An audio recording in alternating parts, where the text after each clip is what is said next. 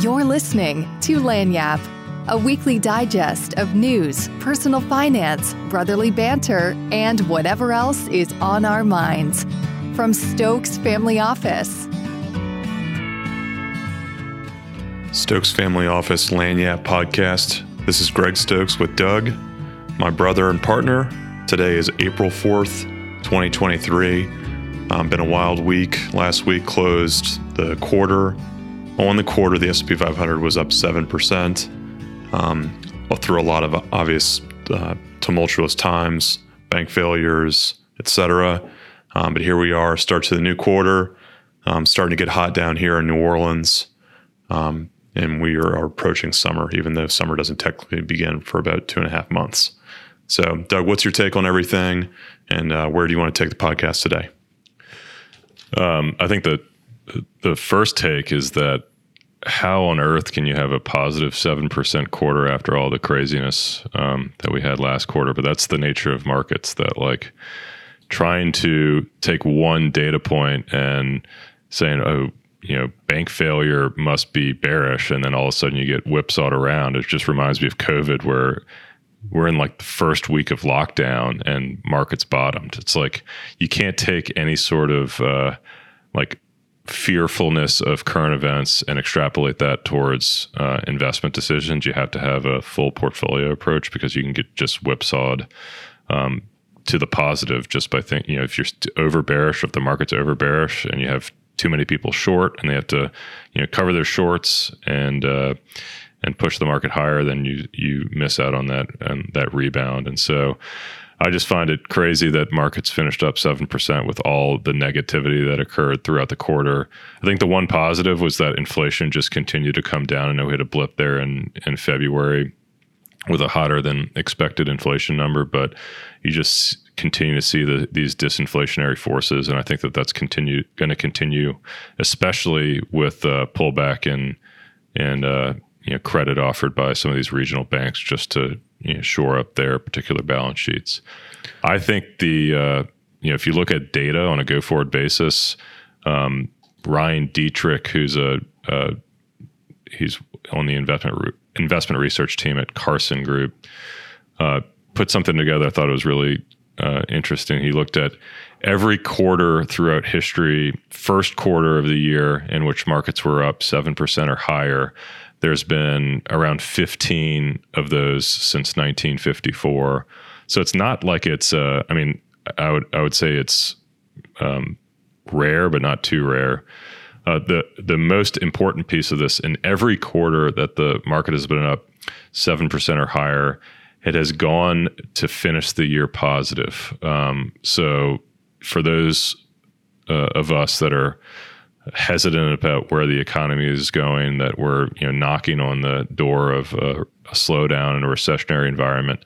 It would be counter trend to say that uh, things are going to be down from here. The median return over those prior periods was 24.7% annualized uh, return for the S&P 500 in in those years where the first quarter was up 7% or greater. Now that's probably going to be deemed data mining, and you know you're we're cherry picking data. But um, if you're just following if you're just following the trends, you would say uh, things are positive here on out. If you're not you're not looking at what's going on in the headlines.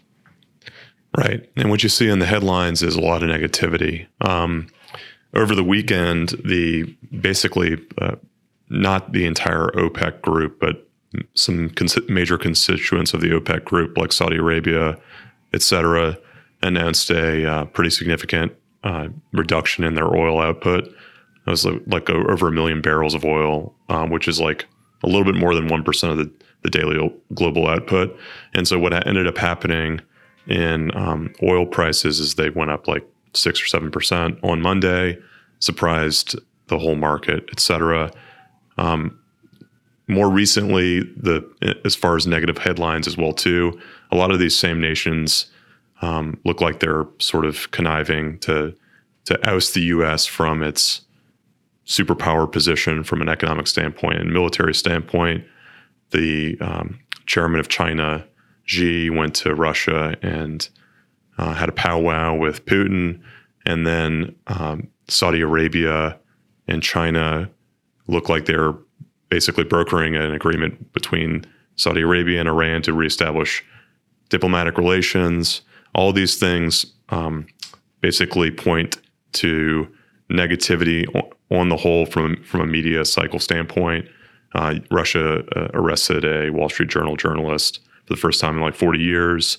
So lots of neg- negativity going on, and uh, we've been hearing for a really long time, but a lot more recently about the potential for um, the U.S. dollar to to lose its status as the global reserve currency. Doug, I'd love to hear your thoughts on that specific negative headline. There was a recent a recent transaction that uh, I don't even know what the what the good or service was, but it was a major transaction that was settled in the Chinese yuan. It was oil. So, what was it, Doug?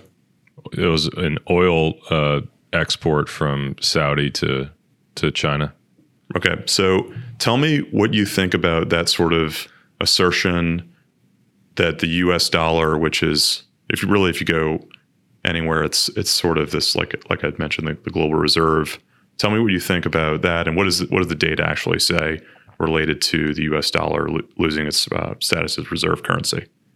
I feel like we were talking about this like 18 months ago when Bitcoin was at 69,000 and all of those guys on Twitter with laser eyes were calling for Bitcoin to be the new global reserve currency.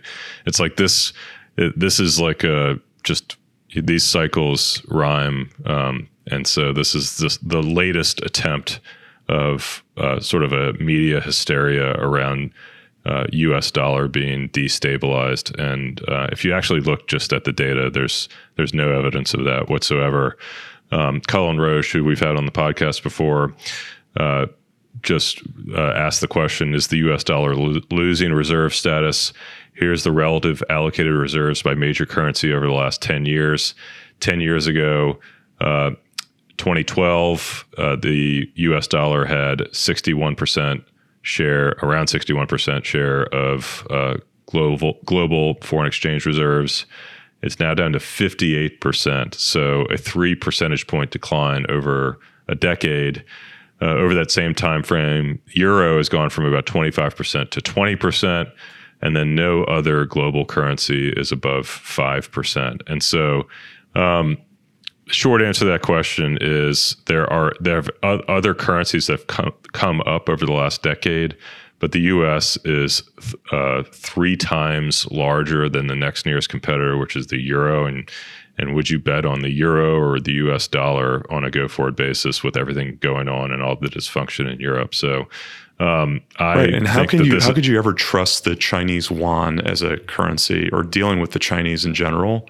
They're notorious. Yeah, they have a closed capital account. So one, that's what one pe- what people don't re- realize is that there's two currencies in China. One is what's called the renminbi, which is what they transact in internally within China, and the other is the yuan, which uh, is the currency that's settled for uh, exchange with uh, with international uh, other countries, and so on the international exchange. And so they they don't even have an open book, um, and so you know why would why would anyone other than nefarious actors that are really just trying to destabilize the U.S. Um, try to switch a settlement into Chinese yuan? It's just it's not gonna it's not gonna happen. The other thing I think is interesting is just the dollar itself uh, compared to other uh, other currencies since 2013 the dollar from a relative strength standpoint. So this is, of course, there's been inflation, but um, but there's been worse inflation outside of the U.S. And so the dollar has gained around 30% against other currencies. And so this is what Cullen says. Uh, dollar, dollar index tells the same story. It's not necessarily the dollar is so great. It's just that every other fiat currency is worse. Um, so again, are we going back to the gold standard? No, in my opinion. Are we going to the Bitcoin standard? No. Um, of course, this is all my opinion. So as our as Charlie goes through this and suggests edits, just please note, Charlie, that this is all opinion. Um, so uh, don't come back at me later. And uh, and then is the U.S. dollar going to be replaced by another global currency? Uh, if you look at the data, it's just there's just no likelihood of that, in my opinion, happening anytime soon. You know, as you were mentioning the uh, laser eye situation, you're exactly right. So that was the, that was sort of the the the uh, the call of the the Bitcoin guys, basically that that they would supplant the U.S. dollar as reserve currency, and now here we are today. Um, I, I wonder. I haven't seen a whole lot of Bitcoin laser eyes on any uh, celebrities or football players recently. Have you? no, they they they seem to be coming back a little bit because Bitcoin's up like sixty five percent year to date. So all the guys that are uh, that were like hiding under the uh, you know under the sheets last year are now you know poking their head out. So uh, we'll see what happens. I also find that really interesting that Bitcoin's really roared back in, in the face of all this uh, negative headlines, but it's just a levered play to Nasdaq it, and that's, growth. That's, that's mean, exactly right. I mean, it's it's all. It looks like it's all interest rate driven, right? Either interest rate or just like sentiment driven. I mean, or if you risk have on the, sentiment. Yeah, yeah. Right. You have the Nasdaq that's up 20% or whatever the number is, not NASDAQ, but like some certain components of growth that are up 20%. Those interest rate sensitive, bullish sentiment type stocks that really were the the COVID darlings and really the darlings before COVID um, when FANG and everything was uh, in its heyday. Uh, Bitcoin just seems to be trading alongside those and and just to a higher degree. So maybe those people that are super bullish on growth coming back would be uh, the people that'd be placing dollars in uh, in crypto. Yeah, so it's still the risk on sentiment may be prevalent right now, as in what you just referenced related to Bitcoin, the fact that some of these sort of COVID, uh, for lack of a better word, crappy companies um, with that trade at huge uh, multiples to their revenues are way up, et cetera. So there's there seems to be some risk on sentiment going on right now. Um, but the underlying, there's still some some turbulence underlying in the uh, in the economy, and and some. I saw some interesting headlines. Uh, well, you know, you know what the most risk on trade is right now that everybody's jumping on is AI. Right. It's like it's everything like, dot AI is just bumping right now. That's so. This is just uh, there's this last gasp of all of the uh, the super growth venture bros um, that uh, you know they missed on crypto and they missed on SaaS software as a service and you know 100 and 200 times revenue companies that we saw in in COVID. And uh, now the the last ditch effort is AI, which I'm I'm certain is going to be a game changing technology, and people are going to make a ton of money. But there's a difference between um, you know the economic benefit and hype, and then actual uh, you know investment returns. And so what happens is, and we saw this over the last several years, is that the hype sort of takes over, and you know people bid this stuff up and say that this is game changing technology and it's going to change our lives in the future. And the price of these assets just goes to the moon. And then all of a sudden, people realize, wait, I can't really make any money on an investment if I'm trading it, if I'm buying it at 150 or 200 times revenue. I mean, what does this company have to do for me to actually get some sort of investment results?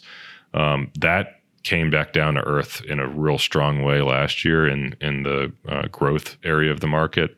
Um, but it looks like AI is trying to uh, you know, rev that engine back up. The same things happen over and over again in history. Like when we had Jamie Catherwood on our podcast, he talked about that when bicycles were invented in like the like late 18 I don't know if they were invented or they became popular in the late 1800s there was like something like 100 plus IPOs of bicycle companies. The same thing happened with breweries in England in the 1800s 1700s same thing happened with railroads in the United States in the mid 1800s so these new ideas get adopted. The the crowd basically sees these new ideas and, and there's a sort of a speculative mania that builds up. Um, I saw I don't even remember the name that which company it was, but it was a uh, blog company that basically said they were adopting AI and their stock price was up. You know, multiples. Uh, yeah, remember that, like uh, I remember what was it? Um, Long Island Iced Tea did a. Uh, they were like blockchain. They went. They they changed their. it's the exact same thing. Yeah, it's like you just. That's like the, the one way to spot a scam is when they when a public company changes their name to the fad of the day. Right. It's like the dot com stuff as well too. It's right. and it's all the same. It's all, and you know what? There may be one or two that survives, but you know the the vast majority of those are probably probably uh, not going to make it. Is my my guess. If history is any guide, how many of these bi- publicly traded bicycle bicycle companies are still out there? Yeah.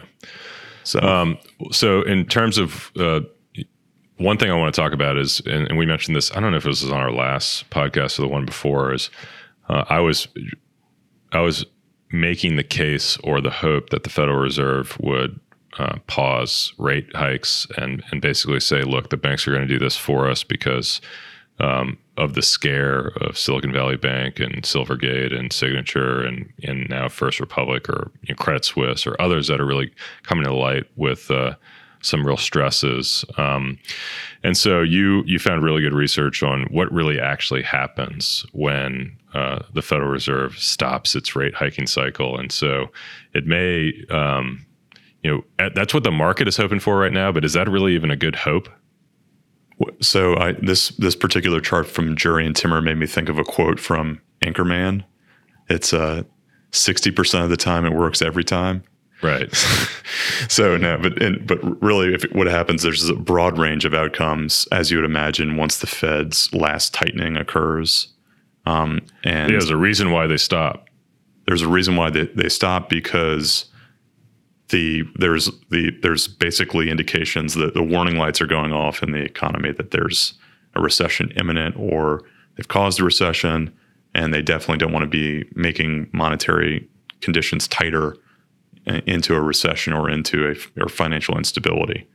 So the, this particular scatter plot that Jurrien Timmer prepared, who's uh, the chief economist of Fidelity Investments, where we custodialize most of our clients' assets, um, basically shows that the the returns can vary from positive from the last uh, Fed tightening cycle from positive 70% to negative 60% over the course of about a year. The majority of those, the, the average returns over that over the, that period of time, uh, have been positive. Um, over the next, this is about a, I think it's a three year chart, um, yeah. but basically, on average, it's three years out. Um, it's about a like a I'm these are these are cumulative returns, so it's probably like a 10% annualized return on average, but they can range from very good to very bad obviously nobody knows. And and like you said, the Fed would not be would not stop tightening unless they thought things the job was done, as what J- Jay Powell's been um, so adamant about over the last. Um, the one thing the one thing I get from this is that the range of outcomes widens dramatically once the Fed the tightening cycle ends. It looks, I mean, if you look at this chart, and we'll post it in our show notes, but essentially what's happening and I think 2022 is an exception to this rule, but what's happening for the three years preceding the Fed pause. So let's say the let's say the Fed goes into a, high, a rate hiking cycle and it takes a couple of years to actually get to its peak. On average, markets increase into that uh, hiking cycle. And actually, we talked about that last year. I think Ken Fisher posted some data on that. It was one of our early podcasts when we were not really good at this, uh, but uh, we were quoting a lot of Ken Fisher at the time, and um, and one of his was uh, that the market increases uh, on average during a, a, rate hiking cycle, and so just because you go into a rate hiking cycle, you shouldn't be too fearful of the downside effects of that um, which had been the case. I mean, that on average, markets increase into a, a rate hiking cycle, but as soon as the pause occurs, it's like a complete like spray and pray on a return perspective like you said positive 70% to negative 50% on the range of outcomes going forward and i think the rationale there is that the reason the fed uh, paused is because things are starting to break in the economy cracks are starting to show and we're seeing that this last month with um, with uh, Silicon Valley Bank being the poster child of this sort of bank run issue that we're dealing with currently. And so, um, so I would say, you know, the market itself is is hopeful for a pause, but if you look at actual the actual data, it's like anyone's guess where markets go after this occurs. And so it'll be interesting to see, you know, what have I would assume that they're not going to make any more rate inc- rate uh, increases going forward. And so um, it should be a, a a wild and interesting rest of 2023. Speaking of Silicon Valley Bank, this is uh, now since this happened like three or four weeks ago or whatever. Um, now that the now that the, that particular issue is behind us, some of the news and inside information related to what actually went on at these banks is coming out. This is a quote from the the Washington Post, which I thought was uh, pretty interesting about some risk management uh, internally at Silicon Valley Bank, and I quote. In buying long term investments that paid more interest, Silicon Valley had fallen out of compliance with a key risk metric. An internal model showed that higher interest rates could have a devastating impact on the bank's future earnings, according to former employees familiar with the modeling uh, and so on. And then it continues instead of heeding that warning, Silicon Valley banks simply changed the model's assumptions. The tweaks they and it goes on predicted that the rising interest rates would have minimal impact. it's I mean that it sounds like like that, that probably happens all over the place with uh, you know just fudging the numbers to make sure that it fits your uh, your framework. Um, right. So let me let me let, uh, me let me tweak this model. Like okay, we're all good. Right. It's it's almost like a uh, like underwriting on a real estate deal or something like that, where it's like, hey, why don't we change that cap rate to um, you know four percent instead of five percent, so we can show a, a really good outcome, even though we have no intention of actually achieving our results. We just want to show our uh, the people we're presenting this some something positive. Uh, so that's uh, that's just crazy, and yeah, I mean, I think that it's as these hearings come out. Um, I'll be interested to see what if there's any clawbacks or whatever from um, executives at these at these banks. But it's uh, it's crazy that uh, I think Warren Buffett said that as when the tide goes out, you find out who's swimming naked. It sounds Silicon Valley Bank was the you know another poster child of that. Absolutely. So as it stands right now, that the uh, U.S. markets are trading about on a on a forwards earnings basis, they're trading at about a 16, or they're trading at 17 times earnings on a forward basis. The 25 year average is about 17 times on a forward basis. Um, last year, interestingly enough, the European markets, MSCI EAFE, actually outperformed the US markets. And that was the first time in 14 years that the um, international markets had outperformed the US markets this this particular chart from J.P. Morgan from their quarterly um, guide to the markets is really interesting and shows just how much the U.S. markets had demolished the foreign markets over. It goes back to the early '70s, but it's just it's crazy to me. Um, this sort of the last, basically the the this most recent period encompass our entire careers in this business.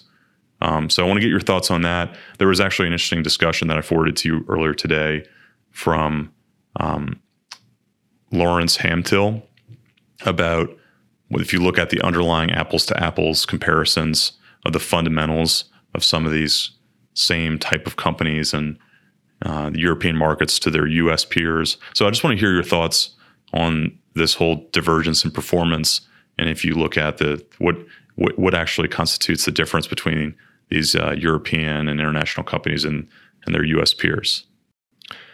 Yeah, I think um, it, ever since we got into the business, we we had been um, fed through research the idea that there would be some reversion back to international or you know outside the U.S. outperformance versus U.S. domiciled companies, and because that had been the case, I mean, if you look at and this chart by J.P. Morgan is actually a great one. If you look at the history of returns against the U.S. and international markets, it basically it goes in cycles of, you know, somewhere in the neighborhood of like let's call it five years on average. You have five years of outperformance by U.S. markets, followed by five years of outperformance by international markets, followed by five years of outperformance of U.S. markets, and so. Um, you know, in the early 2010s, the U.S. markets had been outperforming for three or four years. At that point, uh, it it was at least evident from history that there would be some reversion back to an international outperformance. So that never really uh, materialized at all. And so uh, Lawrence Hamtil, I think, was really the, the pioneer in this. Uh, we, we started reading him six or seven years ago, but but uh, essentially, what he said was, well, stop thinking about it from the perspective of U.S. versus international, and start thinking about it from the perspective of sector breakdown. Meaning, U.S. Com- U.S. markets are heavily weighted towards technology. Uh, the top five companies in the U.S. markets, at least at the time, were you know Apple, Google, Amazon, Microsoft, uh, Facebook, etc. Uh, and so, uh, of course, when you have a big growth move, a, a country that has mostly growth uh, is going to outperform you know, countries that are banking related or industrial related. And so what he did is okay, let's take let's break this down and make it sector neutral and say okay, what if we normalize uh, U.S. international markets by um, just the an equal weighted across all sectors, and let's look at their valuations. And can we gain any insight from differences in valuation across U.S. and international companies? And it really turns out that no, you can't. The only reason that you should have international diversification is because you want to have sector diversification. So if you're owning the S&P 500 and you're owning the MSCI ex-US, the reason you're doing that is because you don't want to put all your eggs in a growth basket by owning the S&P that's that's very technology based. You have some banking, you have some old world economy type stuff in there, materials, industrials, et cetera. And so if there's going to be a shift from US to international, it really is going to be a shift from growth to value.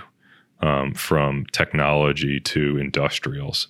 And we saw that last year. We saw growth really, and Nasdaq was down 35 percent or something like that, uh, when the general market was down 20 percent and value was down 10. You know, the Dow was down I think less than 10 during 2022, and so I think that that if if you see that change in leadership, uh, where international markets really carry the day. Um, I think you can get that sort of return in the US if you just tilt towards more of a value oriented portfolio opposite to growth. I couldn't have said it better myself.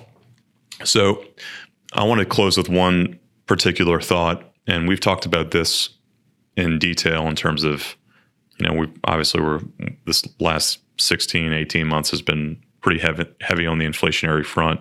But we talk about secular changes, secular sort of, I guess, headwinds that would basically make inflation or basically mitigate inflation.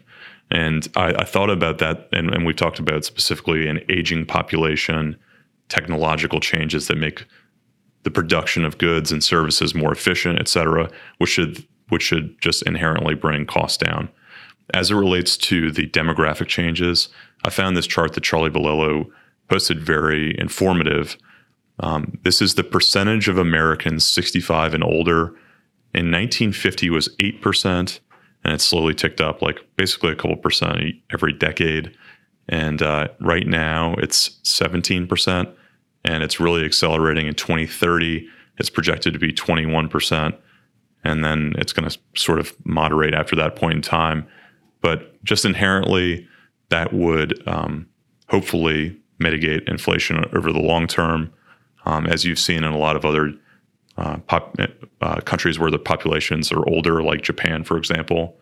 Um, so I want to get your thoughts on that, and um, and if you think that that's that sort of um, prognostication uh, holds any weight. Yeah, I think um, aging population really and, and, a lack of spending, lack of borrowing uh, by the elderly population is is going to limit economic growth long term uh, and then inflation's tied to to growth. Uh, at least you hope it is, unless you have a major stagflationary type environment like you had in the '70s. But uh, I would say that those those demographics are going to be disinflationary, and I also think there's investment opportunity there. I mean, how do you what you know goods and services um, are going to be provided to that aging population in the future, and we're thinking about that a lot uh, currently. You know, what strategies can we employ? uh, where there's going to be demand amongst that aging boomer population. Soft that, foods. yeah, so, yeah. Um, infomercials. Right. Yeah. But uh, but yeah, so I think uh, there's there's going there's a disinflationary benefit to productivity growth, to technology growth, to uh, demographic trends, and there's also investment opportunity with the, those populations, and you know whether it's uh, medical, you know, pharmaceuticals, medical devices, um, you know, skilled nursing homes, things like that. Uh, that's something we're thinking about deeply right now. Right, and and on top of that, the on a on a bigger from a bigger perspective, bigger picture perspective, the government's got to think about a lot of things too, like Medicare and Social Security, et cetera the way that they're set up right now is not really um, tenable over the long term, especially given the fact that we have an aging population and the aging population is living longer than than um, they have in the past as well too. Um, so it, it, really presents an interesting um, investment opportunity along with um, some interesting questions that the government's going to have to confront um, over the next five, ten years, et cetera. So Anyway, guys, we really appreciated uh, you joining us today. Uh, we hope you enjoyed our discussion. Um, our podcast listenership is actually going up. Um, yeah, we're, we're kicking ass. Yeah. yeah, so we're kicking ass. We appreciate you guys joining, and we want to continue to spread the word. Um, so if you like this, give it five stars and share it with your friends and family. And we'll see you guys next week. We hope you have a nice holiday weekend. Thanks for listening to this episode of Lagniappe. This podcast is brought to you by Stokes Family Office. If you liked this episode, consider sharing it with a friend. You can subscribe to future episodes in Apple Podcasts, Spotify, or wherever you listen to podcasts. For more information about Stokes Family Office and Lagniappe, visit us at stokesfamilyoffice.com.